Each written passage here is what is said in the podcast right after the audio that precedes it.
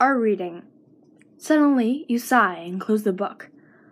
You wish that you could hear the next part of Friends and Foes, UFOs, from messages from Antler. Well, maybe it's time to get back to reading. You open the book again, and you realize that there is a piece of paper wedged between two of the pages. You take it out and read another message from Antler.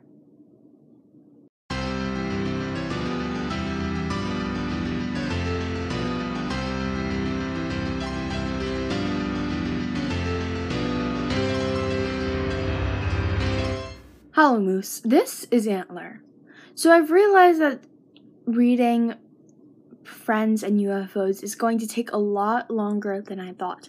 So what I'm going to do is I'm going to break up into it into smaller pieces and then include something else. So like this time I'm going to include what I like to do in my pastime. So I I've been bicycling a lot lately because freedom is it's cool.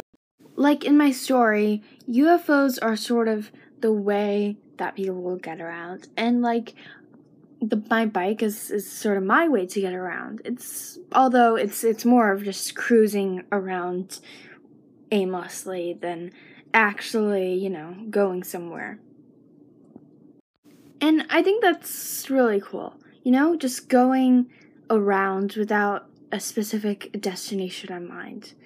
But, anyways, where we left off in my story, the main character found two people named Jen and Eric threatening a smaller boy named Alfie. Let's continue reading. Quiet! Jen hissed and increased the intensity of the taser. Now, anyone sane would expect me to do something, as Alfie was in obvious pain. It may seem cold hearted, but I ignored them and headed to homeroom. I didn't really know the kid or understand the situation, and I didn't want to end up like Alfie, so, as that one band says, I let it be. One of my classes that day took place in the library because the teacher wanted us to find a book. Wait, what? I know you're wondering.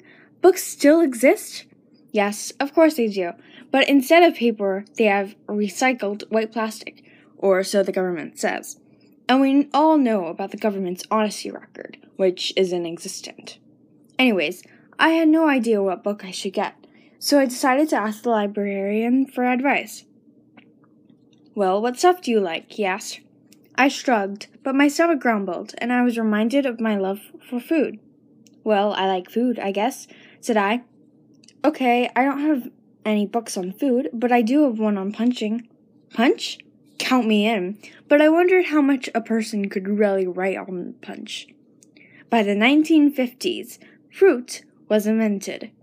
I chuckled, but the librarian coughed into his hand, and I remembered he was there. He told me the location of the book, and I went on my way. The author's last name was Lee, so I headed for the L section, and I soon found the book, titled Punching. I opened it and started reading. Punching is not a sport, but an art. Well, yeah, of course. All food is an art, not a sport. To master karate, you must have patience, inner peace, and. Wait, what was karate? I skipped ahead a few pages and observed one of the diagrams. It showed one person jamming their fist into the other person, a move which must have hurt the receiver. So maybe that was it? Karate was a way of touching people in ways that hurt? Wasn't that the equivalent of hand to hand combat? Hand to hand combat was a long forgotten sport because of how common owning a taser had gotten. My thoughts were interrupted when I heard the teacher call, Lunch! I checked out my book and headed to the cafeteria. Because I didn't bring homemade lunches, I went into the lunch line. I ordered pizza and punch, which I had craved because I thought my book was going to be about said drink. I entered in my lunch ID, and the register computer stared down at me with a big red zero.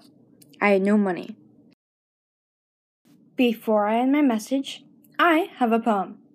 Last week, I had a poem for a competition uh, who could make the saddest poem. This is another one of the poems I made, so I'll read it. Oh, how sad am I, for I can't even cry. Oh, I am too shy. You have a pitiful heart. Oh, yes, you think you are smart, but you still haven't mastered the art of acting wise. Is that a surprise? Free up some space, you say, or you'll hit me with a mace. Oh, spare me, give me grace. For if today I die, no one will sigh and wish it was otherwise. No, these are not lies. Yes, I do not lie, but maybe one day I'll become a fry, for be- I'm becoming increasingly short because I contradict my seven warts.